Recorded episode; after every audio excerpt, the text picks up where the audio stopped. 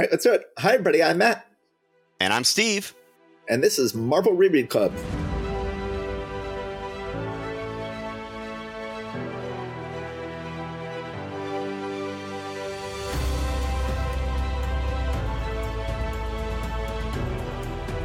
Hey, it's not just the two of us here. We have a guest. Riley Brown has joined us for this momentous episode where we get a lot deeper into the Galactus story here. And we felt that we shouldn't do this without sharing it with somebody. Riley stepped up. Riley, why don't you introduce yourself? Do not neglect your collaboration with your kid. yeah, thanks for having me on the show, guys. Thanks for being here. Uh, yeah, I'm Riley Brown. I'm a comic book artist. I've done a lot of work for Marvel and DC, among other things. I'm probably best known for my work on Deadpool. I've done a lot of various Deadpool projects over the years. You know, through that, my collaboration with Fabian Nicieza led to a creator owned thing called Outrage that we did for Webtoon, which is now in print and available through Rocket Ship Entertainment, um, which you can buy at comic book stores. So look out for that. At DC, I did a Batman vs. Fortnite comic. And yeah, I mean, I don't know. I've done a ton of other things over the years. But one of my projects I'm working on now that you alluded to is Thunder Guardian, which is a comic strip I do with my son who's in second grade. And so that's a lot of fun. You pretty much he designs the characters and tells me the story, and then I, you know, sort of bring it to life. That's a lot of fun. Yeah, that just sounds like a fantastic project for you to yeah. for you to do with your kid. yeah, it's great. I mean, there's nothing like just the crazy imagination of a seven year old. You know, there's a lot of boogers and variety of slimes and monsters and all sorts of cool stuff. So, you know, yeah. it's fun exploring how he sees the world. well, that was sort of similar to the origin of Axe Cop, right? Wasn't that also something where it was tapping into the imagination of one of the children of one of the creators, I believe? Yeah, yeah, pretty much. And that was actually like a stepbrother or like a half brother type of thing that mm-hmm. a lot older. But yeah, totally the same idea. Like I loved Axe Cop, and so when I had a kid that was the same age, I was like, "Oh yes, finally, I can do something like this." So, yeah, it's, cool. it's fantastic. And you've got your own podcast too. Yes, uh, I have a podcast called Hypothetical Island that I do with my co-host George O'Connor, who's um, another comic book creator. We used to have an art studio in Brooklyn for years, and you know, eventually disbanded. And we were like, man, we miss sitting around the studio and just talking about the geeky that we'd always talk about yeah, we started to start up the podcast, and we have a lot of cool guests on, and other comics creators, and animators, toy designers, and just cool people. So cool. Does George O'Connor does he do the Olympians books? Yes. Oh, I exactly. love those books. Yeah, my son stays up at night reading those books to himself. He loves those books. That's great. Well, uh, tell him, uh, tell yeah, him I'm a fan. It's fantastic. Now he's doing a he's doing a series on the Norse gods next. Oh, fun! So, yeah, awesome. Nice. Um, oh, and just as an aside here, we do try to keep this podcast PG. So we, we often have to censor ourselves. Both of us tend to have rather filthy mouths when we don't.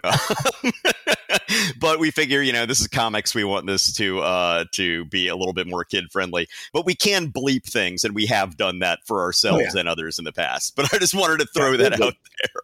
Sorry. Yeah. When I said that, I was just like, wait, was that okay? But I think you should be able to cut it and. Oh yeah, or, or we'll, we'll, just bleep it and it'll sound like you're our filthy guest that we had on. See, no.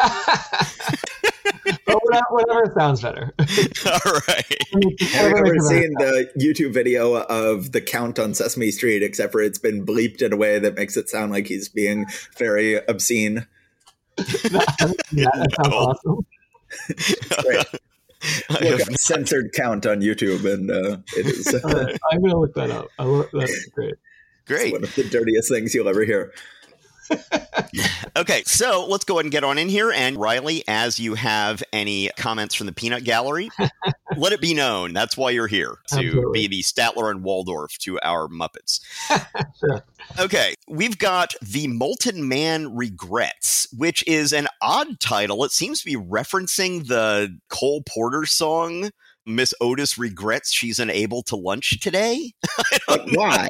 But why? Yeah. What does this that, issue that, have to do with that song? Okay, yeah, I did not get the title at all. I figured it must have been some pop culture reference of the time, but I. It is. Yeah. But he doesn't seem that regretful. yes, but I mean that's a song basically about this rich woman's servant answering the door and saying, "I regret she can't lunch today." And through the course of the song, it turns out I think she's killed herself. Um, oh. You know, so. wow. She is she is sorry to be delayed, but this evening down on Lovers Lane she strayed. That's one of the only uh, lines I remember from the song. But yes, uh, yes this is truly bizarre. You know, I've noticed this with Mad Magazine. I've thought about if this podcast ever comes to its natural or unnatural end and we wanted to keep going then I would love to go ahead and do a complete Mad Magazine reread because there is so much going on politically in those comics, especially in the 70s and 80s. Oh, and, good God, yes. But one of the things I was going through and I was doing a complete reread just on my own, which is what makes me want to go back and do it on, on a podcast. But one of the craziest things about that magazine is it always presents itself as this countercultural magazine, like, oh, we're the hip, yeah. young countercultural magazine. But every time they ever do song parodies, like, oh, you know, we're talking about the population explosion, but in the style of this song, it's always Broadway. It's always Miss Otis Regrets. It's never like in the style of Purple Haze or anything like that. It's in some ways just such a fundamentally old, out of touch conservative magazine that they don't realize they're not as hip and countercultural as they think. So I think this is another example of this from Stan Lee, how Stan Lee is uh, uh, is not as hip as he thinks he is if he is referencing Miss Otis Regrets. Who knows? His whole thing, his whole shtick is kind of not being as hip as he thinks. Yes, I mean, that's, that's like part of the joke of like the whole Carnival Barker attitude. That's you know, so I think it fits. It's just you know, it's almost like his, his, whole attitude is "Hello, yeah. fellow kids." That's like part of the joke. it is it. Yes, exactly. but also, he's doing like you know ten comics a month. Half of them have two stories in them, and he's just like, whatever, man, whatever gets it finished. Like, uh, yeah, uh, he regrets something. Who knows? Next, next page. Are you guys familiar with the the story behind this cover? No. I had completely forgotten about it until you just asked me that question, and now I am remembering something about it. Yes. yes. You can Google yeah. Amazing Spider Man number 35 original cover and see that the problem is it was a whole lot of butt. Ditko turned in this cover, and Spider Man's foot was not blocking his butt on the original cover. Stan Lee was like, yep, too much butt. This is just a big old butt cover. And well, that and is that's a badonkadonk. That is, that is a big butt. Lady's been working his glutes. Oh my gosh. I'm I'm looking for it here. I'm not coming up with it. I don't think that this is uh, Ditko who redrew him here, is he? I don't know. Hmm. But, Doesn't look uh, like it. Yeah, that could not be Ditko. I think it might be Ditko. I think it might be. I'm not sure. Okay, I, I found it in the uh, Mexican edition uh, that yes. they have here of course, Mexican Spider-Man is known for having a lot of badonkadonk in it. Do they add more badonkadonk than usual? uh, yes. Oh really? yes. No, no, no. Uh, dude, you need you need to you need to Google what Mexican Spider-Man Gwen Stacy. All right. Uh, right now is okay. Mexican. This is, this is some of the greatest radio we've ever produced. It's just telling people at home to go Google things like after Gwen Stacy was killed in the American comics, the Mexican comics didn't want to do that, so they started doing their own kind of renegade Spider-Man timeline where uh, oh, wow. where Gwen stayed alive, and they gave it to this Mexican artist who just really had a thing for Gwen's butt. I've never seen that on some of these covers. Like, ooh, that was, that was he redrawing a lot, like a significant amount of the comic? Were they new stories or? Oh yeah, there was. I mean, you can see there's a picture here of Peter and Gwen getting married. I think you know. I think this has been overstated. The tradition married. I think it might have been an imaginary story or something. They they were doing completely new comics in Mexico with uh, oh, wow. the continuing adventures of Peter oh. and Gwen because they liked Gwen too much to kill her off. Yeah, that's weird. That I all right. Now I kind of want to see. I, I want a translation of these. yeah. alternate reality and a little extra a little extra booty in there. That's right. That's right. Cool. Okay, so we are probably already into most of my 15 minutes here, and we haven't gotten past okay, page right. one. So, um, so, so, Molten Man regrets. Credits are script and editing Stan Lee, plot and artwork Steve Ditko, lettering and loitering Art Simek. And I have noted that it seems like Stan is restraining himself a little bit from the silly credits on the Steve Ditko collaborations that he's doing lately, probably to try to appease Steve Ditko in a way that does not end up working. So hmm. uh, the Molten Man ends up getting out of jail. He gets out of jail largely because he gets a soft on crime judge who says, Oh, well, you know, I'm sure that you can make better choices in the future. Here, have your freedom, which seems like a very Steve Ditko at this point in his philosophical development kind of thing to happen. yeah. Yeah. So, uh, so apparently, the Molten Man's apartment has uh, just stayed available for him while he was uh, going through the legal system. He comes back and he's uh, practicing bending up all sorts of big iron bars that happen to be in his apartment. I'm not quite sure how that's going on.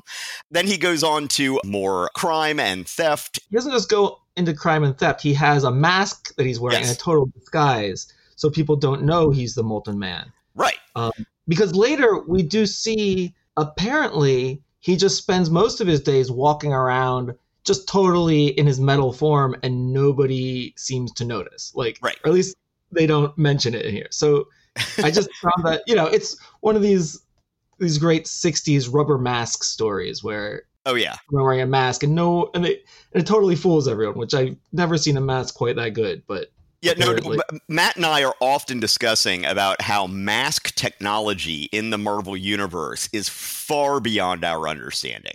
Right. you can have masks on top of masks on top of masks, and no one will ever figure it out. It's really astounding. Anyway, Spider Man figures out this guy he was fighting at this jewelry thing might actually be the Molten Man in disguise. So he goes and tracks him down and figures out that it seems like he's probably right. I mean, it's mostly a wild guess on Peter Parker's part. Yes, but he was like, "Oh, when I punched that guy, it felt like iron. Iron?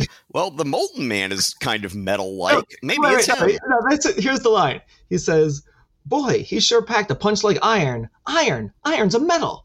And his punch felt just like metal. Molten Man's made of metal. And like, yes, it's uh, one of those things like 12 inches in a ruler. Queen Mary was a famous ruler. Therefore, I forget what that whole joke was, but yeah. Queen Mary was also the name of a ship. Ships sail in the oceans. Oceans have fish. Fish have water. Therefore. uh, Spider Man follows Molten Man in his new disguise to another job that he's doing and is able to track him down and attack him before the Molten Man is able to get into this big bank vault or some sort of vault. So they have a big fight scene, and this is interesting. Um, Stan Lee on the top of page 11 says, And now we promised Artie Simek we'd let him go wild with sound effects for a page or two. So here goes. And then there's just a big fisticuffs battle going back and forth with sound effects thwop, patwee, brack, kapow, walk.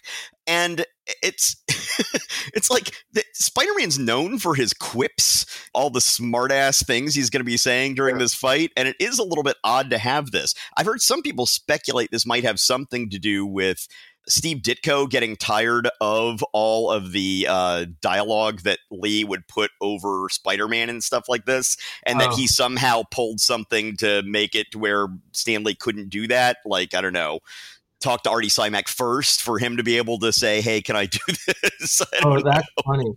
I mean, I when I read this, you know, years ago, you know, when I was a kid, I really thought that was a funny gag. Like, oh, now it's going to be the sound effects section. Yeah. Um, Stan Lee did in several comics. Uh, yeah. But this one, he preludes that on the first page with a little caption that says, This is an old fashioned action packed episode or something like that. And throughout the issue, I totally get the feeling that Stan does not like this issue. yeah, I, I there's a, there's several points where he's just like he seems to be saying, "I don't know what's happening in this picture. Like, I uh, the window broke for some reason. We'll never know why. Stuff like that. Yeah, I, well, he certainly didn't like the cover. Yeah, it's interesting. It says on the first page, this one is for the real old-fashioned, dyed-in-the-wool Spidey fanatics who like to see old Webhead fighting as only he can. We envy you. We're going to have ourselves a ball, and it's really interesting because usually, you know, this book has had it's just introduced a whole new supporting cast with Harry Osborn and Gwen Stacy, and it's got a lot of stuff going on, a lot of soap opera stuff. I find it really refreshing that on one hand, it's like, well, this is Ditko being less ambitious in his final issues, but it just begins with Spider Man is swinging over the city and hears a gunshot.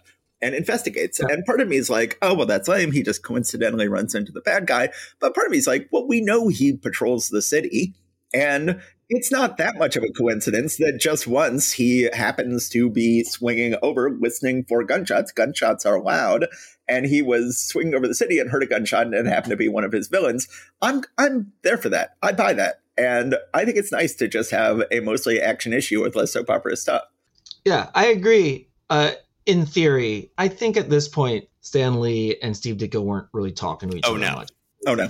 Like you can tell, just there's so many things where the captions or the dialogue is kind of like I don't know what's happening here. Or he's like, uh, I guess the webs don't stick to him because he's slippery. Which, that doesn't make sense, but okay. Well, in, in, the previous issue, there was something where Betty Brant had just quit her job at the Daily Bugle. One of the characters is thinking, gee, I wonder what happened. I wonder when, you know, if we're ever going to see her again. And Stan just piped up with, so do we, lady. Yeah. So do we. Well, and the very last panel of this issue mm-hmm. is a similar thing where it's like next yeah. issue who's this guy and he's like i don't know we'll find out yes. Well, um, we, we have some great fight scene stuff in here. Uh, again, yeah. as I've talked about a lot, I really one of the things that makes Ditko's fight scenes unique is how much he has the characters interacting with the actual set piece that they're yeah. on, you know, and the rooms and how they're moving from room to room and what's in the room and does a lot of really cool stuff. There's a great shot of Spider-Man freeing himself from a bear hug with a big uh, flip that he pulls uh, with his webs from the ceiling. That's uh, that's really quite nice. So Spider Man remembers apparently where the Molten Man's hideout is and just goes there and waits for him after the uh, fight breaks up here. So Molten Man thinks he's gotten away and then gets back to his apartment. And, you know, Spider Man's like, oh, yeah, you know, I, I just assumed that your uh, apartment would still be waiting here for you. So yeah. here we are. Uh, and he's able to finally tie up Molten Man, even though he's got his uh, molten slipperiness, but he's able to work his webs in such a way that he's able to do it.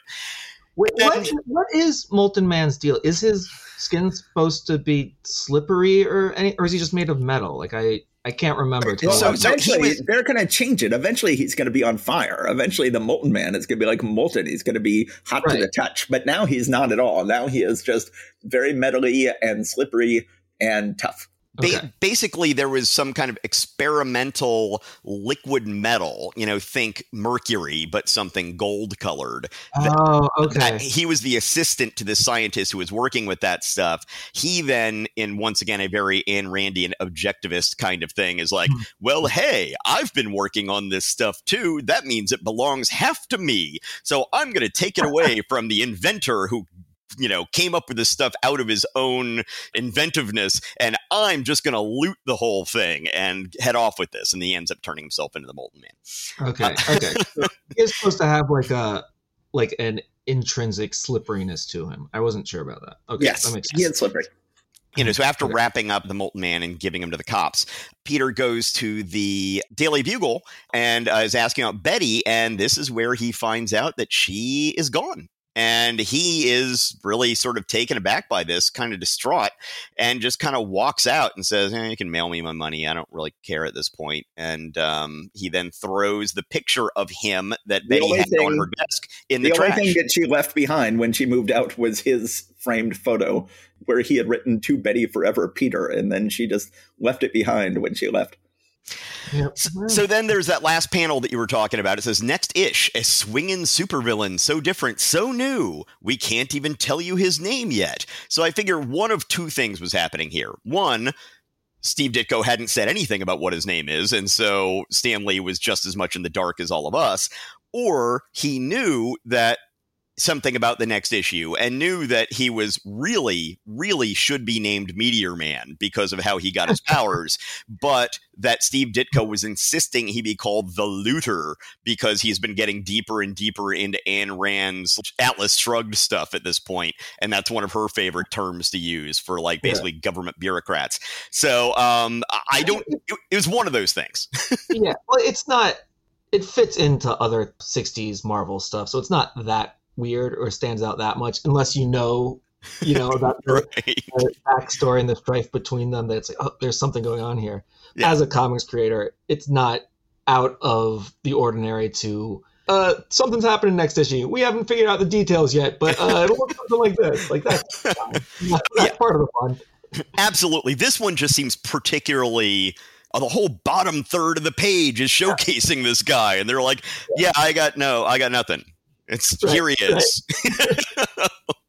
yeah. So, Matt, do you have any thoughts about this? I think I like this issue a lot. The post Master Planner Ditko Spider Man issues are sort of not very well remembered, but this is sort of a low energy issue. It's leaving most of the soap opera stuff on the back burner and just having Spider Man randomly hear a gunshot and then get in on the action and then having a big fight. Of course, we did not mention all of the Venetian blinds in the background, but there are lots of Venetian blinds in the courtroom, in uh, Molten Man's Lair, everywhere this is a nice change of pace issue, as it says at the beginning, that this is just Spider Man hears a gunshot, he investigates, he gets in a big fight, and we have an interesting issue. And then just when you think there's not going to be any soap opera stuff, then you get this heartbreaker of an ending where he finds that Betty has left him and left his picture behind. He's destroyed. It's heartbroken. I think it's an excellent issue. So let's do Daredevil next. Okay. Here comes Daredevil, the man without fear, number 15, and men shall call him Ox. So Daredevil has been swinging all around the world and fighting Ka-Zar and the Plunderer, and it's very nice to have him back in the city here, fighting a street level villain who he's fought before. Unsurpassed story by Stan Lee, unexcelled penciling by John Romita, unparalleled inking by Frankie Ray, who is Frank Giacoia, unabashed lettering by Artie Simek, Again, I prefer Romita inking himself. I think Ray is an excellent inker and does an excellent job inking this issue, but not as good as Romita does himself, where Romita, I think, is just fantastic inker with a lot of personality. I think one of the reasons why we didn't think of John Romita as being particularly great when we were growing up reading the very occasional work he would do in the 1980s is that you rarely got to see him ink his own stuff in the 1980s. Yeah, come on, give the guy a, give the guy a weekend, man. That's a lot of work you're asking. well, he was at that point he was the artistic director of of Marvel, so he was That's a true. busy man. But we will see him ink other stuff this month, so we will see. Mention Comics. So we have Daredevil finally back in New York, swing around. He sees that Foggy is still feeling bad about having gotten beaten up at this point nine issues ago uh, by the Ox, but uh, this just gives us a chance to check back in with the Ox. The Ox is in prison with a guy named Strag, I like this story. This is an old fashioned parable story of the kind that we used to get more early on in the early days of Marvel Comics, where the plotting is insane, a very poorly plotted book, but it's a nice story. The story itself that is being failed to be properly conveyed by this plotting is kind of nice. So then Strag is the scientist who is sellies with Ox and says, Hey, you break us out of here and I can make you smart. And Ox says, Okay, I'd love to be made smart go ahead and break me out of here. They do, and they steal a motorcycle, uh, trying to cram Ox onto a motorcycle makes for sort of a funny looking image on page six. But then you have plotting mistake number one, and it's a doozy. They go ahead and show Daredevil, who, as you've pointed out, exercises in his home gym with his sunglasses on. I'm not sure he would necessarily have his sunglasses on. He hears the APB on the radio saying that the ox and Strag have escaped and they're somewhere in the city. And he says, Okay, I'll swing around the city until I find them. And we cut away from him swinging around the city to find them. We then cut back to them and what they're doing while he's swinging around the city, and they are doing a lot. Strag does not have his own lab. Ox says, Well, I'll take you to Mr. Fear's old lab and see what you can do there. And Strag says, Okay, here I am in a lab I've never set foot before. And it says, A short time later, he has invented this huge machine for brain switching. He has invented supposedly a machine just to make the Ox smarter, but it's actually a brain switching machine where he and Ox are going to switch brains. Now, this is desperately calling out for a caption that does not say a short time later, a caption that says two months later. And if that caption had said two months later, this whole book would have made so much more sense. But the problem is they've already shown that Daredevil is already swinging around looking for them, so they have to imply this whole thing happens during I, one. I have to say, upon entering the lab, his first word is, "It's perfect. It's even better equipped than you told me it was." So I think we can imply from that the brain switching mechanism was already largely assembled already. Like, but that wasn't Mr. Fear's thing at all. Well, I mean, he was dabbling. I don't know. yes, he says the process is ridiculously simple. time to complete it. It wasn't like finished, you know. yes, they, they tried to address this. They have, I'm all ready for you now, Ox. He says, How could you prepare it so fast? Question mark, question mark. He says, The process is ridiculously simple. Unfortunately, however, it can be dangerous. That's why I was jailed for endangering lives. It's absolutely crazy. So then they do the brain switching. Romita does a good job with brain switching. Uh, then Strag now has Ox's body. Ox realizes he's in Strag's body, which he didn't realize was going to happen. Uh, Strag in Ox's body whaps him down, says, You've served your purpose to me. I need you no longer. And then Strag in Ox's body goes out on a rampage around the city. Now, this is huge plot contrivance number two. It just so happens that Karen is walking by when this is happening. And it could have been anybody. I think it would have been better to just have this be a random woman. It's asking too much of a ridiculously coincidental plot to have Karen walk by at this point. But then Daredevil attacks Stragonox's body. Stragonox's body knocks him out, kidnaps Karen, and then it turns out that Ox was presumably carrying around a whole second set of his own clothes within his vest, just in case he needed them. I guess in case he spilled some soup on himself and uh, wanted to have another outfit. And so he's like, "Oh, I'll go ahead and put this second copy of my identical clothes on Daredevil. And that way people will think, oh, all we know is that somebody didn't describe Ox wrecking the city. They just described someone wearing green pants, a yellow shirt, and a green vest wrecking the city. And they failed to mention he was also wearing a Daredevil costume. And so then the cops will come and find Daredevil in this outfit and put him in jail, which they do. Now, of course. This is another fantastic line in there. I had a feeling I might find use for this extra set of ox garments. you know, that's just common sense. Do you do you not walk around with an extra set of ox garments with you at all times? It might come in handy. it might.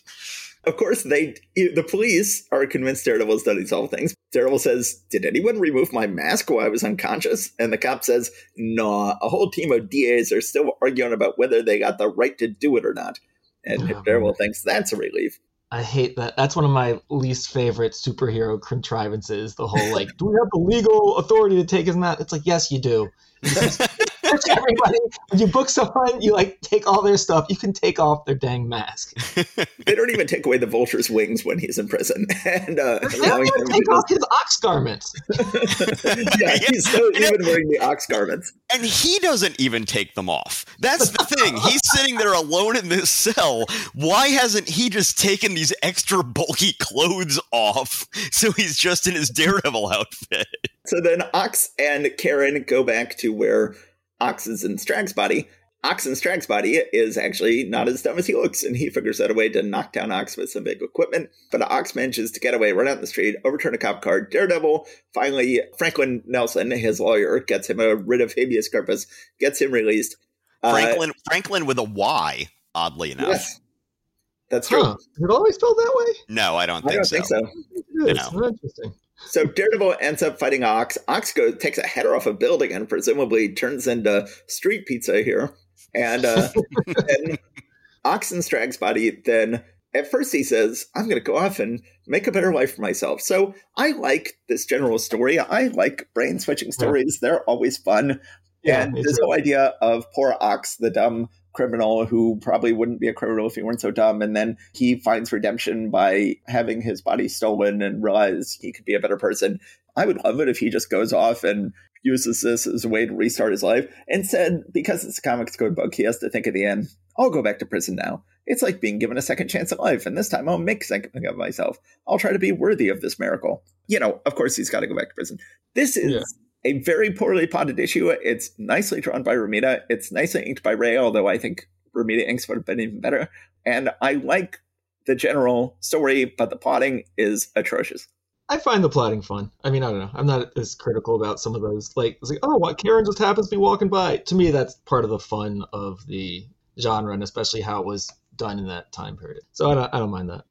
Yeah. Uh, so a couple of my thoughts. I do find that uh, Stan Lee's portrayal of Matt's performance of his blindness can be a little bit weird when Foggy is apparently, you know, having his, you know, traumatic brain injury or whatever, you know, come back from last time he got beat up by Ox. Matt is like, oh well, they're coming in. This isn't good. I can hear hear his heartbeat or pulse beat as they call it. But then he's like, "Oh, but I can't let them know that I know of it." And he's like, "I I heard something is someone there? Who is it? As they're like walking into his legal office, you know, it's like, yeah. come on, he, he would be able to, to to figure at least that much out. When Daredevil is swing is going along on the rooftops at one point, there is a cable or a wire that is just suspended up in space, seemingly above any of the buildings. And it's like, is this a power cable? Is this some kind of anchoring wire? Is this, you know, what is it? And is Daredevil balancing on it or is he sliding down it there? I, I don't, you know, it's like, it, it looks cool, but, you know. Oh, right. he's surfing on it. Yeah. That's, bottom, Yes, it's the surfing thing that I was getting at. yeah. the Disney Tarzan movie, which I was not a fan of, they had this idea of like, oh, he doesn't swing on vines, he rides them like a skateboarder. And I'm like, what? Huh? Okay. Yeah. yeah. I was always worried he's gonna, he's gonna hit splinters that yeah. way. The last panel on page 13, where Ox yeah. clearly has just shattered Daredevil's pelvis. Um, That's, you know, it's uh, tons of fun. You just look at that, you're like, oh, oh my, that that caused some internal damage. That's not going to be good. As you said, Matt, it's good to have him back in New York City, no longer gallivanting around the savage land and all sorts of other nonsense. So, which one are you wanting to move on to next year, Matt? Why don't you do Thor? The Mighty Thor, number 127. Now, this is the second issue that's actually been called Thor rather than Journey into Mystery with Thor, yes? Yes on the cover, Odin is still wearing that same weird helmet that he was in the previous issue with the huge horns that have that weird little link thing between the bases of them. And we see the cover, Odin is uh, hanging his head in seeming mourning as he is holding the seemingly lifeless body of Thor in his arms. And at the bottom, in flames, it says the hammer and the Holocaust. You can tell so, that Kirby is very disappointed. Kirby, it's very important to Kirby to never have Odin wear the same helmet twice and top himself every issue with a crazier helmet. But this has all been one storyline, and it's all been happening continuously.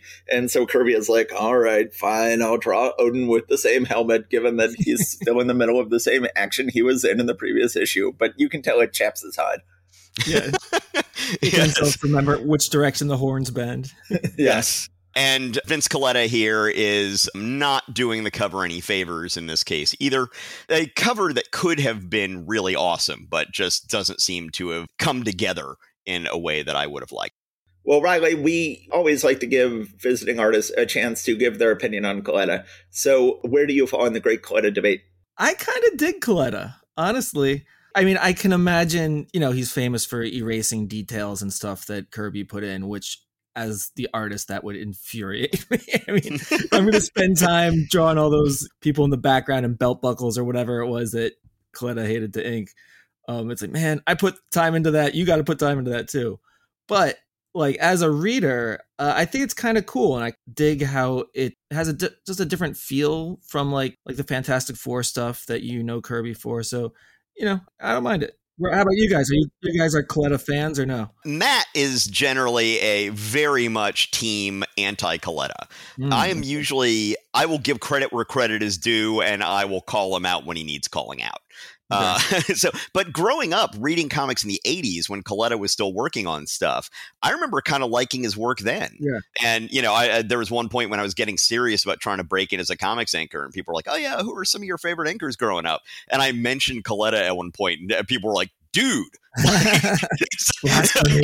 like, wait, I thought that you were uh, wanted to be a good inker. Like, what the heck are you talking about? There's some distinctive things about his style that I do like, but sometimes, especially the stuff in the 60s, he could just be way too brutal with what he does with some of these it's, things. It's a weird match for Kirby. Like, I, I really like Colletta's hatching and stuff, which you don't mm-hmm. see on Kirby very often. So that's part of what I think's cool about it. Because it's like, oh, mm-hmm. you don't mm-hmm. usually see Kirby's work treated this way.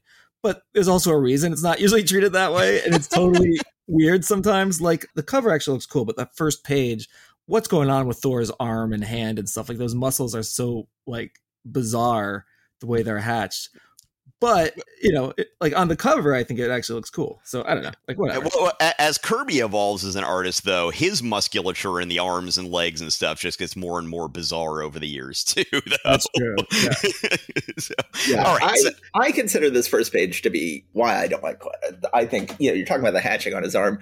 It's so overdone. Just get out a brush, man. Just paint in with brush. You don't have to use thousands of little lines, which is what he's doing. Well, that and, I mean, he's trying to figure out how to put the cross hatching in there, but Kirby didn't really pay much attention to the anatomy. And yeah, a broad brushstroke for that shading would have covered up a lot of the inconsistencies there. But if you're going to try to cross hatch it, it's like, well, this is what you end up with. The texture is kind of cool. I don't mind it. It's you know, a little different flavor. Yeah, for a while we had Colletta inking both Thor and Fantastic Four, and it's like this is the hell I have to live in. This is my life now. now that we have Sinnott inking Fantastic Four, Thor has got to be even worse for me because I'm like, oh, Sinnott is killing it on Fantastic uh, Four. And it's yeah. so beautiful. And if only he had had Sinnott, you know, because there was a brief period where Sinnott was penciling Thor when Kirby was off the book. Oh, and there was just one issue of Thor that Kirby penciled and Sinnott inked, and that was the very first issue, Journey into Mystery number 83. Oh. And during this whole period in the mid 60s, if they just had Sinnott ink Thor, I think it would have been right up there with Fantastic Four and Spider Man as Marvel's three greatest books. But I think with Colletta, it's a distant third. Okay. To jump into this here, we have a relatively lackluster credits this time. When we ended last issue, Thor and Hercules had had an epic knockdown, drag out battle throughout New York City. Odin had decided to punish his son for defying him about Jane Foster by cutting his power in half. And this is not the first time we've seen this happen. He is trying to humble his son. Thor gets thoroughly whipped by Hercules in the end after a long and valiant fight. Thor is ashamed. Jane wants to come and comfort him, but he basically has too much toxic masculinity. No, I must go prove my worthiness before I can't even look at you. That's where we have left off. So Jane is trying to go after him, but then hears somebody hit in traffic, and being a nurse, she feels she has to go and help there. So Thor ends up getting away from her. We then cut to an odd scene in a movie studio in LA where an office is being done up to look like something out of Asgard or some kind of outer space something or other. Meanwhile, I forgot to mention that when uh, Hercules left after the fight, it was to go off to Hollywood to be turned into a movie star. So this is presumably the producer who is going to be producing the movies that Hercules is going to be in. So was Stan meeting with Hollywood yet? Because at some point here, he pairs up with French novelist Alain Resnais, starts going out to pitch projects in Hollywood. He, he pairs up with Fellini. He's got all these people who want to work with him. And this is certainly a fascinating look at Hollywood starting in this issue. I just I don't know what Stan's relationship to Hollywood was at this point. If he was just prefiguring his own misadventures that have, you know, obviously eventually by the end of Stan's life he would be a cameo guest star in 22 of the biggest movies of all time, but he had a lot of heartbreak in Hollywood, like everybody who goes out to Hollywood in the meantime. And I don't know if he is just presaging that or if he is actually reflecting that at this point. I don't know. He obviously already had the Spider Man cartoon, I think the Fantastic Four cartoon in production at this point. Were they? So, I don't think they were. I, I, think the Spider-Man cartoon hadn't yet started up production, but the other ones with you know Captain America throws his mighty shield, and you oh, know okay. Tony Stark he makes you feel the something something, and nerves I guess I thought those were all part of the same like Marvel Action Hour or something. I, like I think that I think those were sixty six, and then the Spider-Man one was sixty seven or sixty eight. I think the Spider-Man one okay. was a little longer to come in. But I love here that Pluto, god of the underworld, is now in disguise as a Hollywood producer, and the Hollywood producer has the name Pluto. One name. not even Mr. Pluto. Like, oh, you know, little do they suspect that Mr. Pluto is actually Pluto, god of the underworld. Like, no, just Pluto. I am a one namer. I am Pluto. No one will suspect that I am actually Pluto, god of the underworld. Meanwhile, his face is still that whole weird Kirby sort of mask kind of sort of thing that he's got going on. But it's like, no, no one will recognize me because I'm wearing a white suit and a red cravat. So, you know, that's I, all we I'm need. I'm not sure he's actually trying to disguise himself. I think that like all the workers are talking about him and he calls yeah. himself Pluto. Like I don't think he's no, I'm not the Greek god Pluto. he's like, yeah, it's me, I'm Pluto. What else do you want from me? Go back to the office. They say, yeah, they even hired a special producer for the picture, some nut named Pluto. He's not hiding it very much, but he does wait until, since then, once alone in his hauntingly strange, securely locked office, Pluto makes a mystic pass with his hand as the molecules in the air seem suddenly to rearrange themselves into a fantastic flaming image. So he does at least wait until the workers are gone before he creates a mystic image in the air. That's true. Second panel on page four is one of those ones where something in the collaboration between Kirby and Colletta really went sideways. I don't know what the original intention was for what was supposed to be going on with Pluto's face. The Union guy in front who's looking back, his eyes are, as Matt likes to say, don't look like they belong in the same head. and Thor goes out into the ocean being all emo for a little bit. Meanwhile, Odin is also being all sorts of emo because he was like, "Oh, I must punish my son," and then he's like, "Oh, but why did I punish my son? I punished my son for for his love for Jane Foster, but then I just sent Jane Foster after him to comfort him, and then now he's all alone, and oh, I feel bad." And it's like, dude, get it, get it together. This family. Then his, uh, what, would you call it? Vizier would that be the word, the term you would use? Named Seidring he has been given some of the Odin power, and now he suddenly becomes drunk with power and starts using it to try and take over Asgard. Thor is returning to Asgard in his objection, comes to find things are not going well. Everyone has been frozen in various ways by magical powers.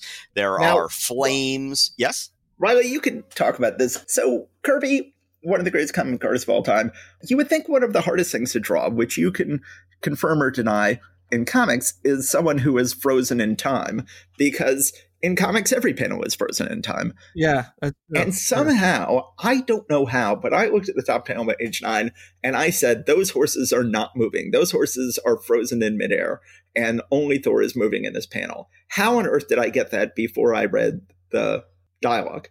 Um, I don't know. I'm not sure it was that apparent to me, but just from an artist point of view, I would say the reason it's working is because the horses and the riders are all kind of like going in one direction and looking in one direction and they're not interacting with Thor, but Thor he look he looks more mobile than them. Like he's changing direction and stuff.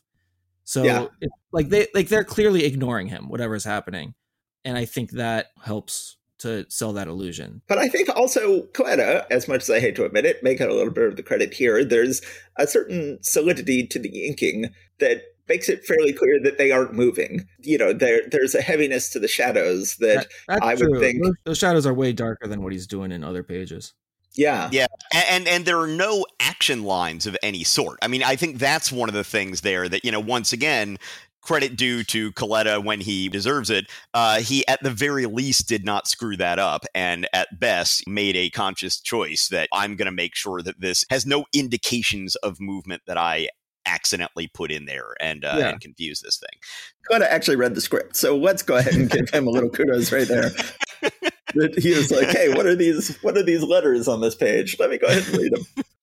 yeah, it's like they're not just covering up backgrounds I won't need to ink. Thor's trying to figure out what's going on there. Meanwhile, back in Hollywood, a starlet comes in to Pluto dressed up in some sort of presumably a sword and sandal princess getup and is trying to, it seems like she's basically trying to more or less seduce him to be like, I'm going to be in your movie, right? He's trying to get her to get Hercules to sign the movie contract because it's actually a contract that will put him in Pluto's service for all of eternity. So that's what's going on there. We don't actually see Hercules in this issue, but that's going on with that little subplot. That, that is a great panel. If if anybody ever holds a contract out to you and it looks anything like that, do not sign it. At least have your lawyer double check what it says because it's the most sinister contract I've ever seen. Well, yeah. Also, uh, the person who wants you to sign a contract has a cigarette in a cigarette holder. Don't sign the contract. I think that, like the weirdest sunglasses I've ever seen. So back in Asgard, Thor makes his way to Seidring, who is power mad. Does this cool thing where he creates this big bubble of water that's floating in the air that then is surrounding Thor and won't leave him. So he's starting to drown until finally he is able to break free just through force of will, basically, and not drowning in there. And it looks like Thor is about to go ahead and give a final blow to Seidring but what Thor is doing is he's going to the Odin sword in the Tales of Asgard stories. We've been hearing a lot about the Odin sword. Uh, so this is it in our current timeline. And Thor, he's going to pull the sword out of its scabbard because that will then start Ragnarok. So this is essentially his mutually assured destruction yes. gambit against Seidring. He's able to get Seidring to give up what he's doing. And Thor collapses right as Odin comes back and carries his son and clearly they've had their fight and now they're going to make up. Yes. It's interesting stuff. And it's interesting how they've got Hercules as this subplot going on and that you know you've got other greek gods or in this case i guess hercules and pluto are the only two who have their roman names everybody else is named with their greek names uh, yeah i know i know it's mixed up are they the only ones they're the only ones I've noticed. And so I'm assuming they just didn't want a character named Hades because that's become synonymous with biblical hell at this point in right. our language. Uh, but Hercules, it was, you know, as Matt has pointed out, the uh, Italian sword and sandal Hercules movies starring Steve Reeves were a big thing at the time. So everyone knew the character as Hercules in popular yeah. culture. Well, I think that, I mean, Hercules is essentially just the English way of saying it at this point. Like, that's just. Pretty know. much. Yeah. Yes. It sounds cooler. It's easier to say than Heracles or whatever. When George Perez was relaunching Wonder Woman in the 80s, he tried to be like, no, these are good gods. We're going to say Heracles. But, you know, of course, it, it never sticks.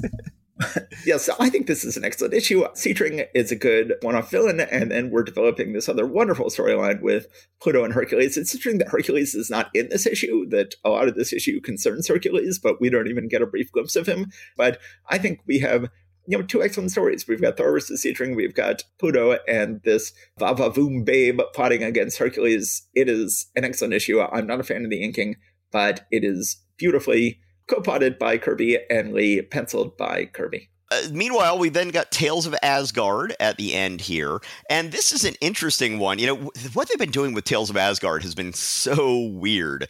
You know, we've got these very, very slow moving stories where they then just, you know, have a lot of fun developing some of these characters and just having all this interesting stuff happening, but the actual plot not actually progressing very much. So they've just sort of reset the plot here. So they were heading out to this epic adventure to try to find out what's going on with the Odin sword and why it has a crack in it that might lead to Ragnarok. But it took them like nine months to basically get out onto sea. And then after like one issue at sea, Odin is just like, oh wait, wait, no, the problem's not out there. It's back here. Hey, come come back, guys. we we we just you know forget that whole adventure you were going on.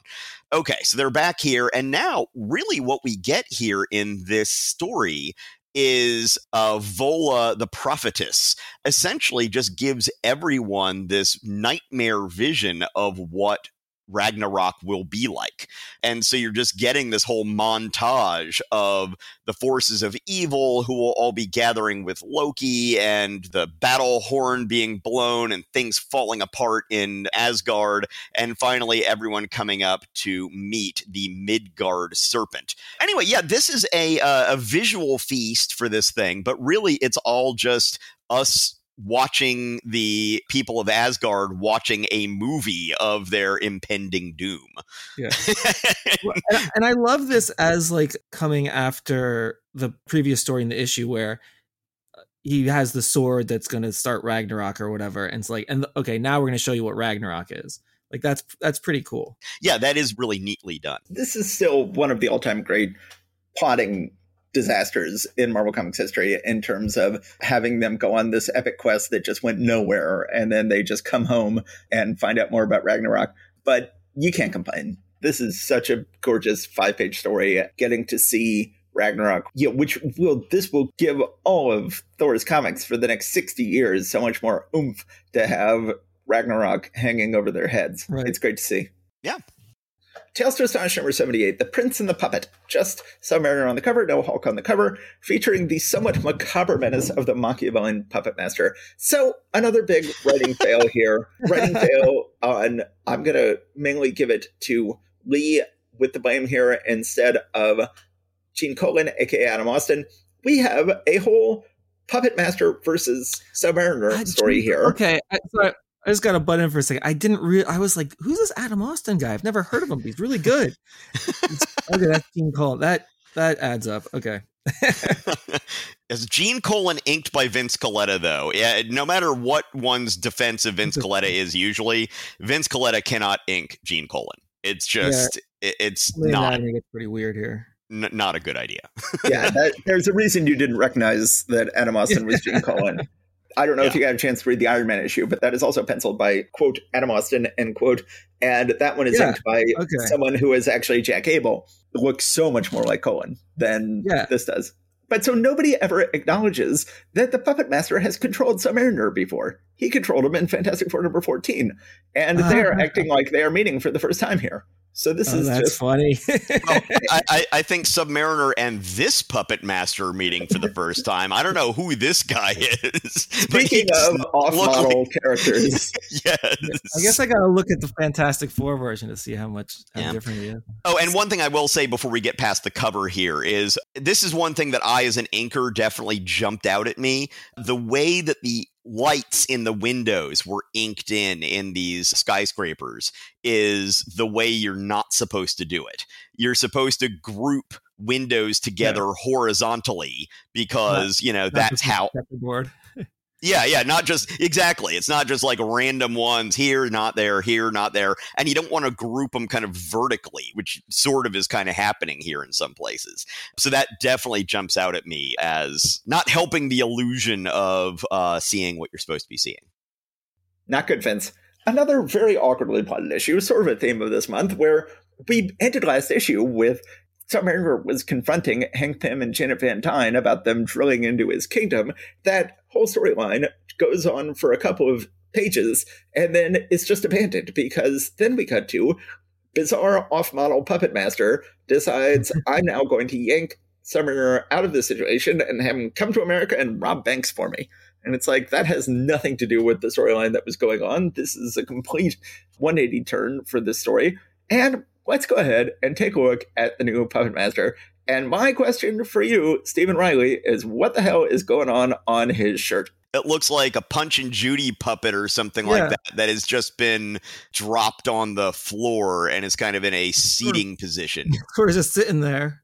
Yeah. We never get a good look at it. The the next best look we get at it was on page 12, the final page of the story. It, page eight's the best drawing of it.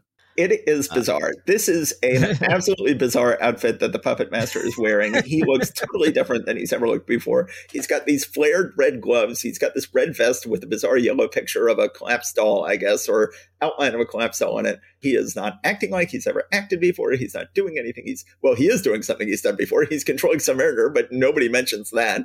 It's pretty terrible.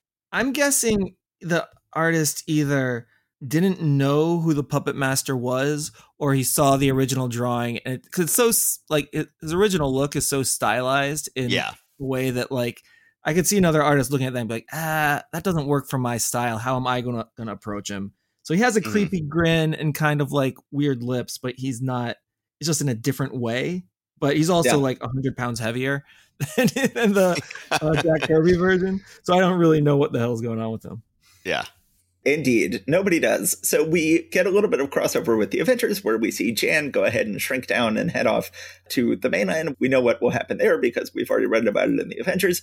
Yeah, we always talk about how a little bit of Colan's value comes through under Colletta's pen in the Submariner book, but we are getting some Colony goodness on the top of page eight in the creepy old house that Puppet Master is saying, and That looks like a creepy old gothic mm-hmm. mansion right out of Tomb of Dracula. Yeah, and, uh, co-signed. Uh, yeah, that, that, absolutely. I'm I'm with you. We've got this just very mundane story where the puppet master is not planning on taking over the world. He just wants to send Submariner around to rob a bank. we have awkward plotting where he breaks into the bank, escapes with treasury bonds, brings them back to Puppet Master. Puppet Master says, No, I can't spend these. Go back, get me some cash.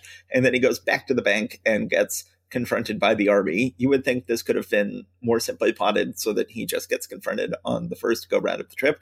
But then the issue ends. I think that this is a mess of an issue. We have a perfectly good story that is shut down abruptly, and then we've got a tremendously off model puppet master with a really lame plan and, and what is going on on his shirt. I am not a fan of this issue.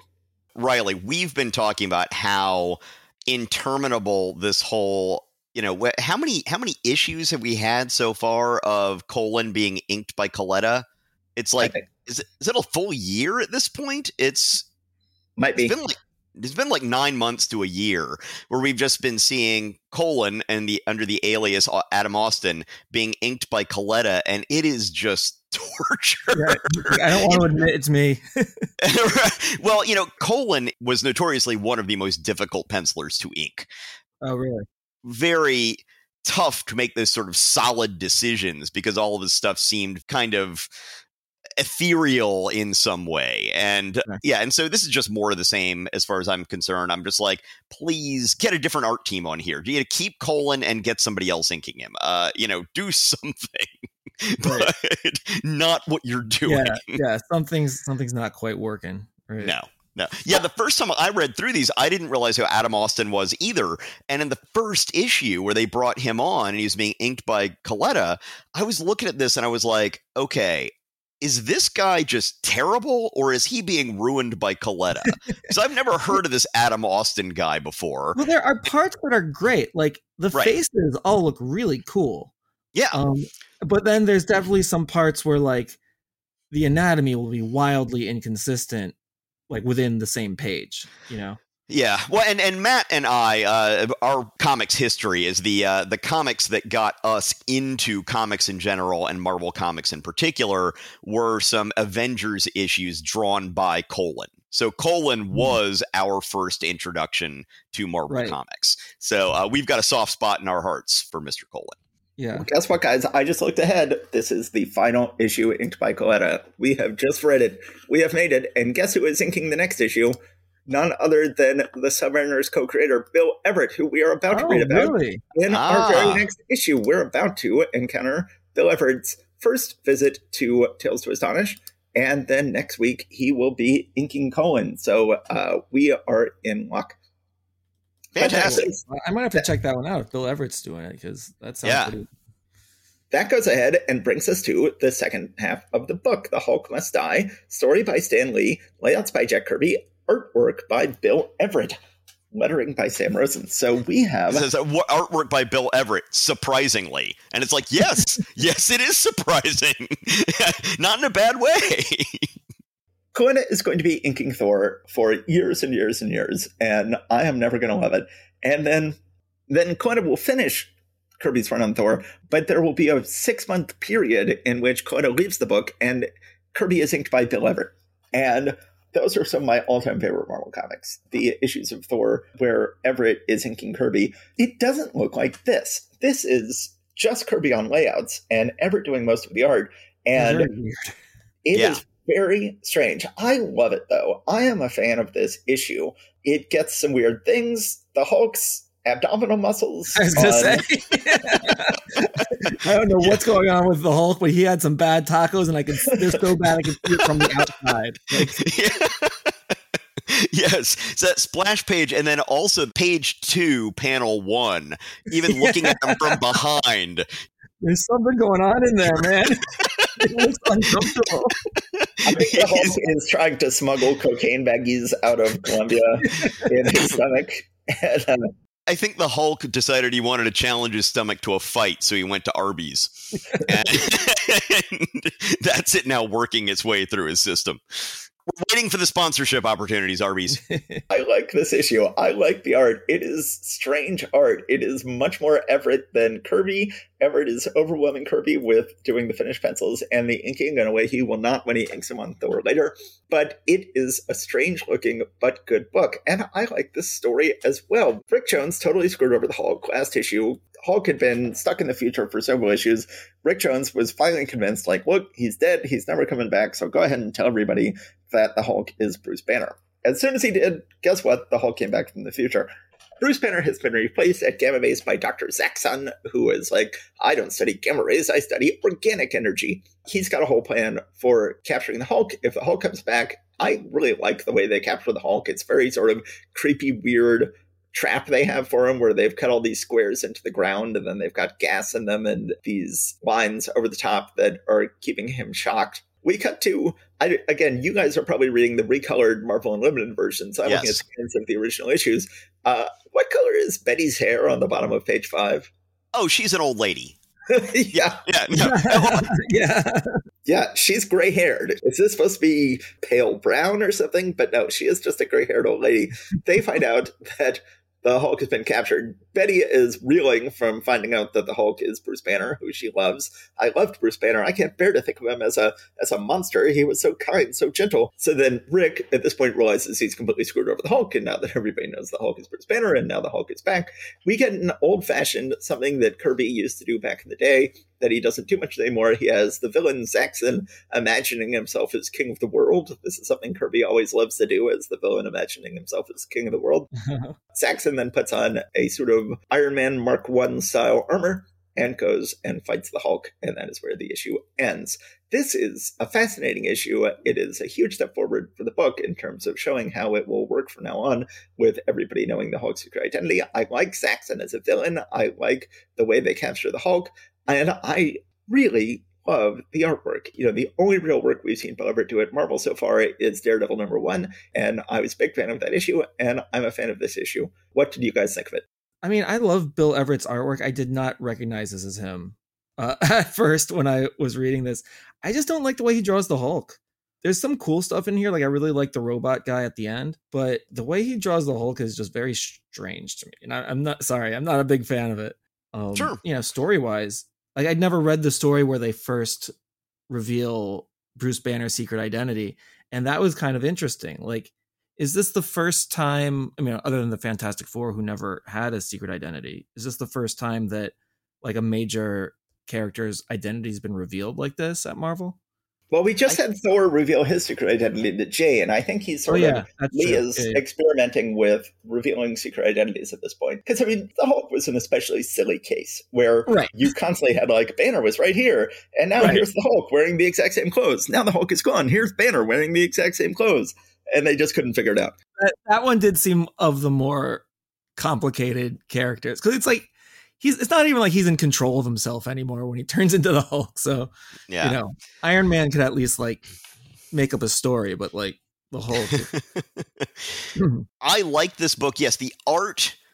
Eh, so when when we read Daredevil number one, I was just absolutely effusive over Bill Everett's art. That was my first exposure to Bill Everett's art style ever. And it just really blew me away. And so this is our second introduction to his artwork. And yeah, uh, as as both of you have been saying, it's a lot weirder. Like there's a really strange kind of stylized look, especially to the Hulk's face, and yeah, his abs. You know that's that's true too. But uh, the textures that Bill Everett puts into his art is one of the really, really nice things about this that makes him look quite different yeah. from most of the other Marvel art that we had at the time. And the, the, backgrounds are very cool, like all the textures and stuff like that. Like you were saying, yeah. Some of the some of the cartoony faces just sort of look much more golden agey than other stuff. But I'm sorry, I interrupted you. I wonder if working over someone else's layouts is something he did much in the past because I could totally see this just being the result of kind of confusion. I was like, okay Jack Kirby did the layouts. The way he's drawing anatomy anatomy doesn't really make sense to me. How much of his do I keep? How much do I change? I could totally see that being like, you know, something he's wrestling with here. And the result looks kind of like weird. Like especially places where I think on page two, there's the army guy with the binoculars. It's like that doesn't even make sense. I don't know what's happening there. And I could see that being like a layout that he's just kind of like, well, which part do I keep or which part do I you know change they definitely had a lot of exposure to each other's art throughout their careers from the very start you know, so I don't know how much of that was. Well, but you could know somebody. That doesn't necessarily mean they worked on the exact same drawings before. So this is true. I'm, that's just a wild guess for me. Like I don't really know. I'm not an expert on Bill Everett certainly, and even Kirby, I only know so much about. So well, and Kirby's style had obviously been really evolving in the last five or six years here. So yeah, that could also be a thing. He's looking at it like, wow, this is Kirby's stuff. like this isn't what I was expecting. All right, so were we doing uh, Uncanny X Men next? Yes. Okay. So, Uncanny X Men is the mimic another mutant or something far worse? Of course, the implication that being a mutant was already bad and this is now worse, that's, you know, sort of goes against the grain of a lot of what they're doing here. The mimic is a cool looking character. Uh, I've always liked the way he looks, but yeah. he is. Mm-hmm. It's interesting. Let's just put it that way. Well, uh, my big problem with the way the mimic looks is that because he's going to imitate the powers of all five X Men, he's got to, you know, sort of wear a visor because he's going to have Scott's powers. And the problem is, if you're going to have a character wearing Scott's visor, then he's got to look enough different from Scott, but he's got Scott's same hair. So yeah, why would you have the character hair. have Scott's same hair if he's also going to have Scott's visor? And it's virtually impossible to tell them apart. And when they're introduced to each other in this issue, it's well, like okay, the the visors are different enough, but the sunglasses when he's not wearing the visor are the same. Right. And there is yes. that one panel where he's first introducing himself, where it totally looks like Cyclops, and you're like, oh wait, that's the other guy. Okay, yeah, yeah, it's a real problem visually. So we start off with the X Men in the Danger Room. Now, apparently, it is not Professor X trying to murder them in the Danger Room this time. Scott is just going ahead and giving them instructions for what to do, and it definitely looks much less deadly than it usually is when Professor X. not as many spikes or fire or electricity. right, right, exactly. There's a little in company ad slash joke that we have on the splash page here that then is continued on in a few pages, where Marvel Girl is practicing her powers by flipping through the pages of a magazine with her telekinetic powers while she is hovering in the air. It's an issue of what is it, Monsters on the Loose, I believe, which was a really, really silly juvenile magazine that Marvel's parent company produced that Stan Lee wrote, if I'm not mistaken, that was basically just picture stills from like B and C grade horror films uh, with silly captions underneath them and like that's yes. the whole thing. So oh, interesting. Okay, I was wondering what she was reading. The cover is clearly just a photocopy of something. Yeah. Something from Martin Goodman's publishing empire that Stan Lee yeah. also did some work on. Professor X comes in and he's like, "Oh, guess what? I think that you've all done such a good job. You've all gotten back into your best health after being hurt by the uh, Sentinels and Magneto. So you deserve a vacation." And they're all like, "We, we get a vacation." And it's like, didn't you people all graduate from mutant school like a year ago? You know, it's like why they're still supposedly in some kind of schooling. So I, am guessing now it's mutant college you know, like, maybe so. Okay, I'll, I'll, yeah. I'll give you that. I'll still refer to graduated that. from mutant high school and immediately began mutant college with all the yeah. same classmates and the same professor. yeah. It, would, it would take another 20 years for them to actually rename it to a different thing, but it's still, you know, Xavier School for Gifted Youngsters.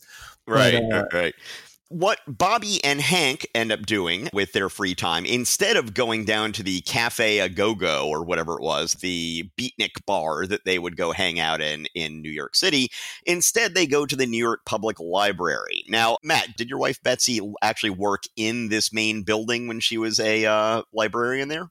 Yes, it would later be renamed the Schwarzman branch. At this point, it was just called the main building of the New York Public Library. You can see Patience and Fortitude, the lions out front. Yes, my wife once worked in the children's collection in the main New York Public Library with the lions out front, and that is where Vera works. That's a cool place to work. Have that as your office. That's pretty sweet. Yeah, it was pretty cool. Zelda is the waitress that was it Bobby or Hank was supposedly Bobby. dating Zelda. Bobby was supposedly dating Zelda.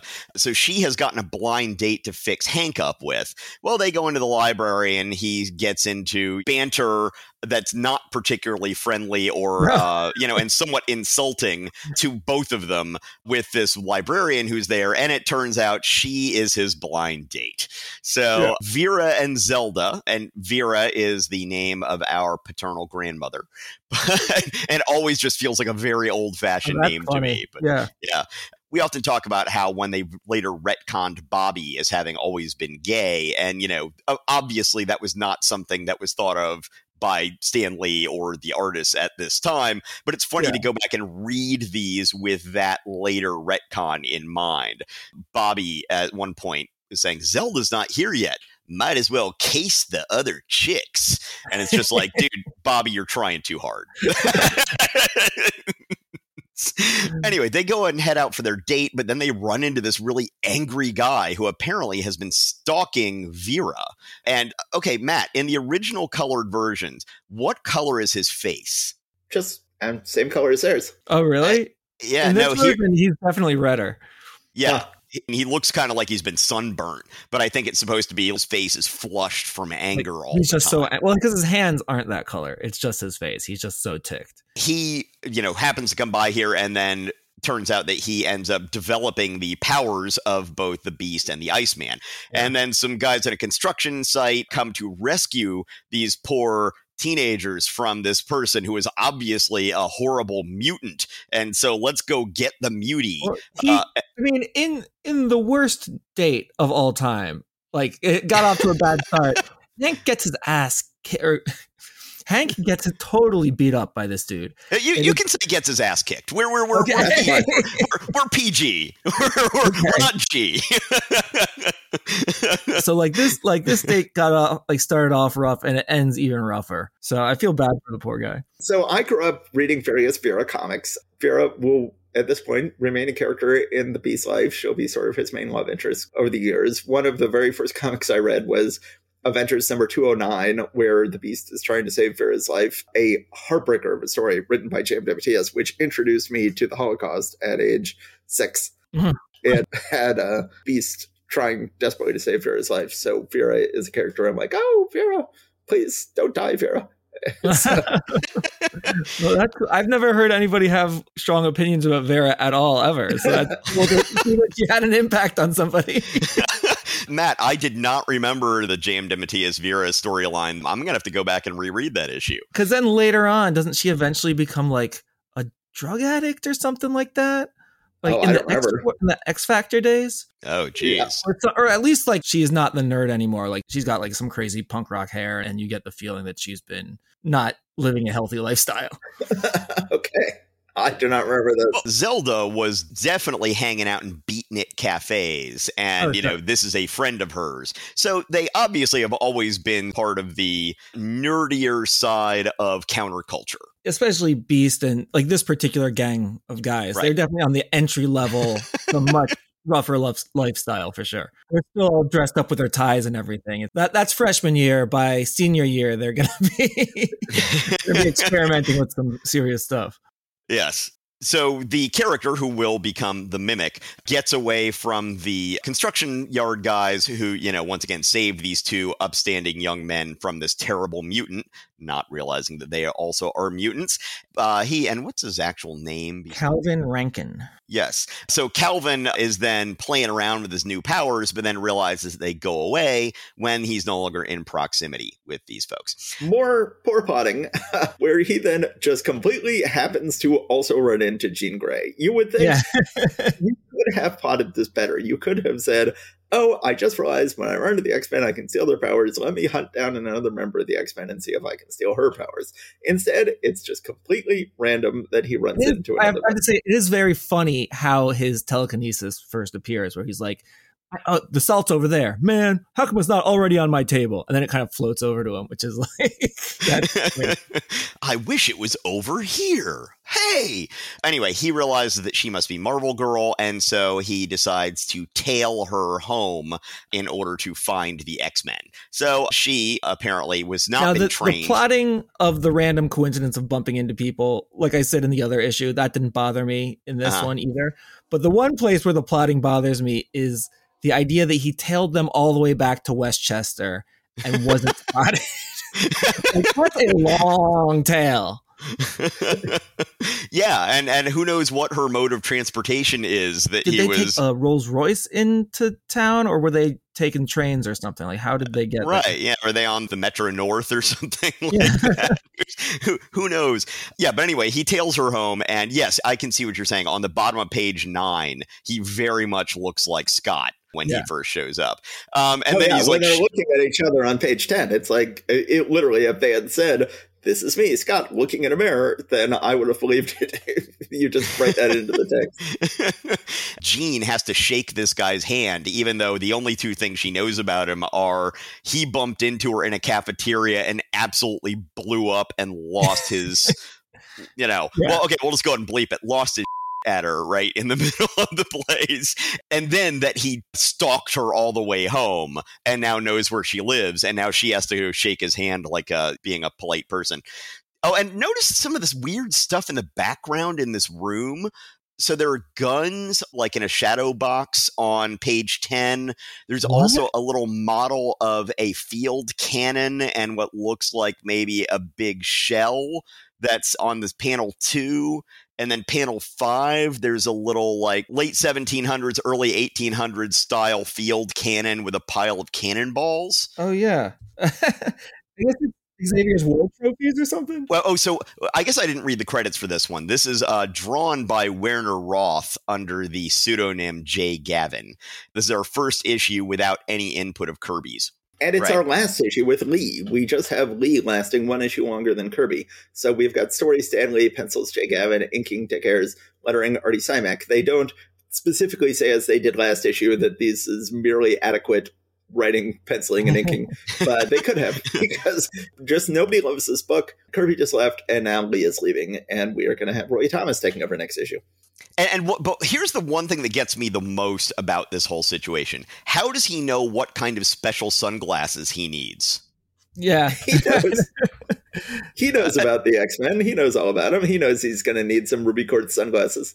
So he just goes down to Sunglass Hut and asks for some ruby quartz sunglasses. Well, my, okay, if I can try for the no prize here, the okay. only reason Cyclops actually needs the glasses is because he has a brain injury that prevents him from controlling his powers.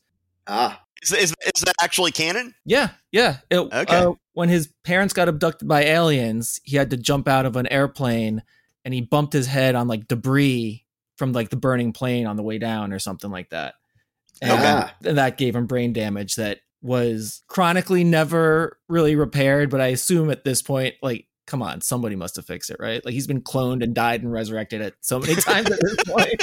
that like, yeah. surely it works again. You know, in modern comics, I assume the visor can just like allow him to aim his beams better or like yeah. So continual issue with this book is how high are the ceilings? We have yeah no, but I, I, was about to get to that, Matt.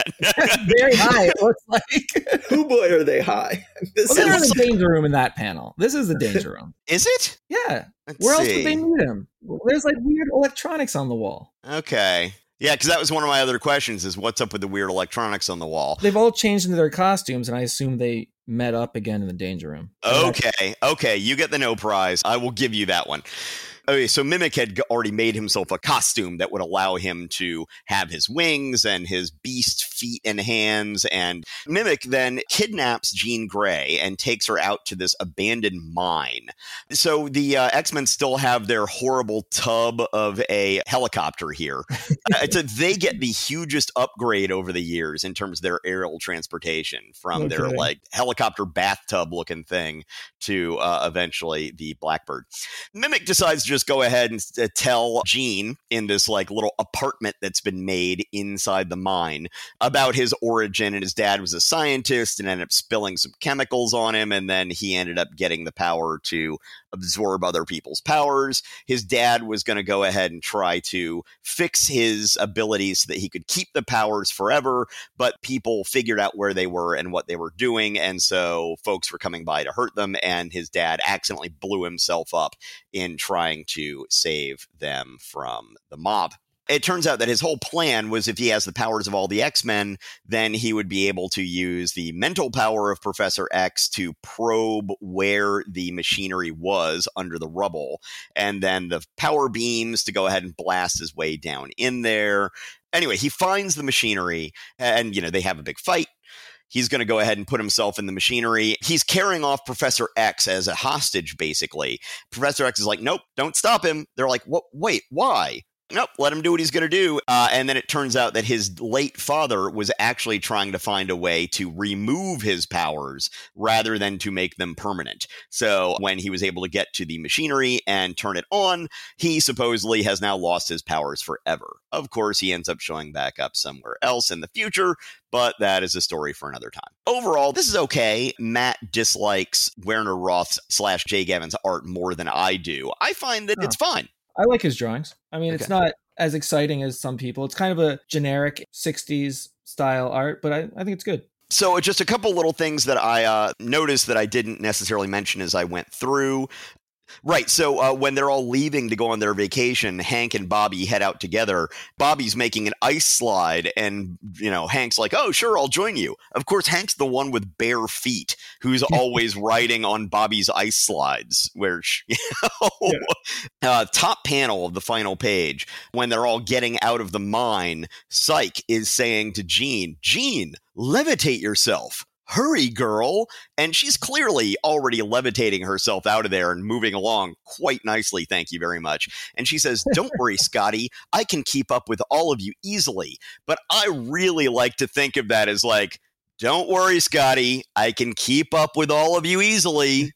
right just changing the tone of voice that she uses in yeah. these things really improves how i feel about the whole interactions between some of these people I wouldn't read it that way. if she was uh, talking to Iceman, definitely, but not.